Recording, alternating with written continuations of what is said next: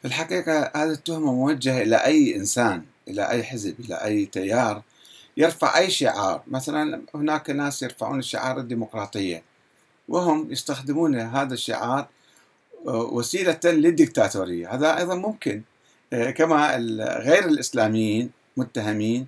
كذلك الإسلاميين أيضا آه، هذا يعتمد على يعني كل إنسان وكل شعب يسمح بذلك أو لا يسمح.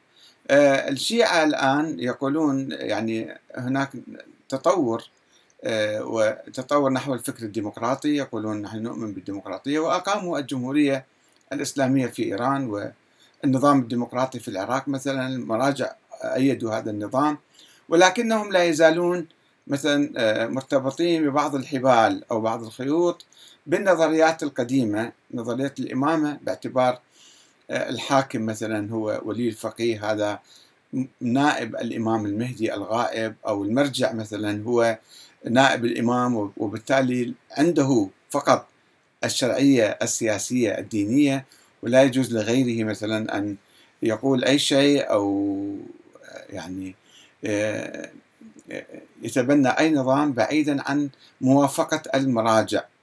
الدينيين. يعني مربوط النظام الديمقراطي لا يزال عند الشيعة مربوط بالنظام المرجعي أو بالنظام الإمامة القديم.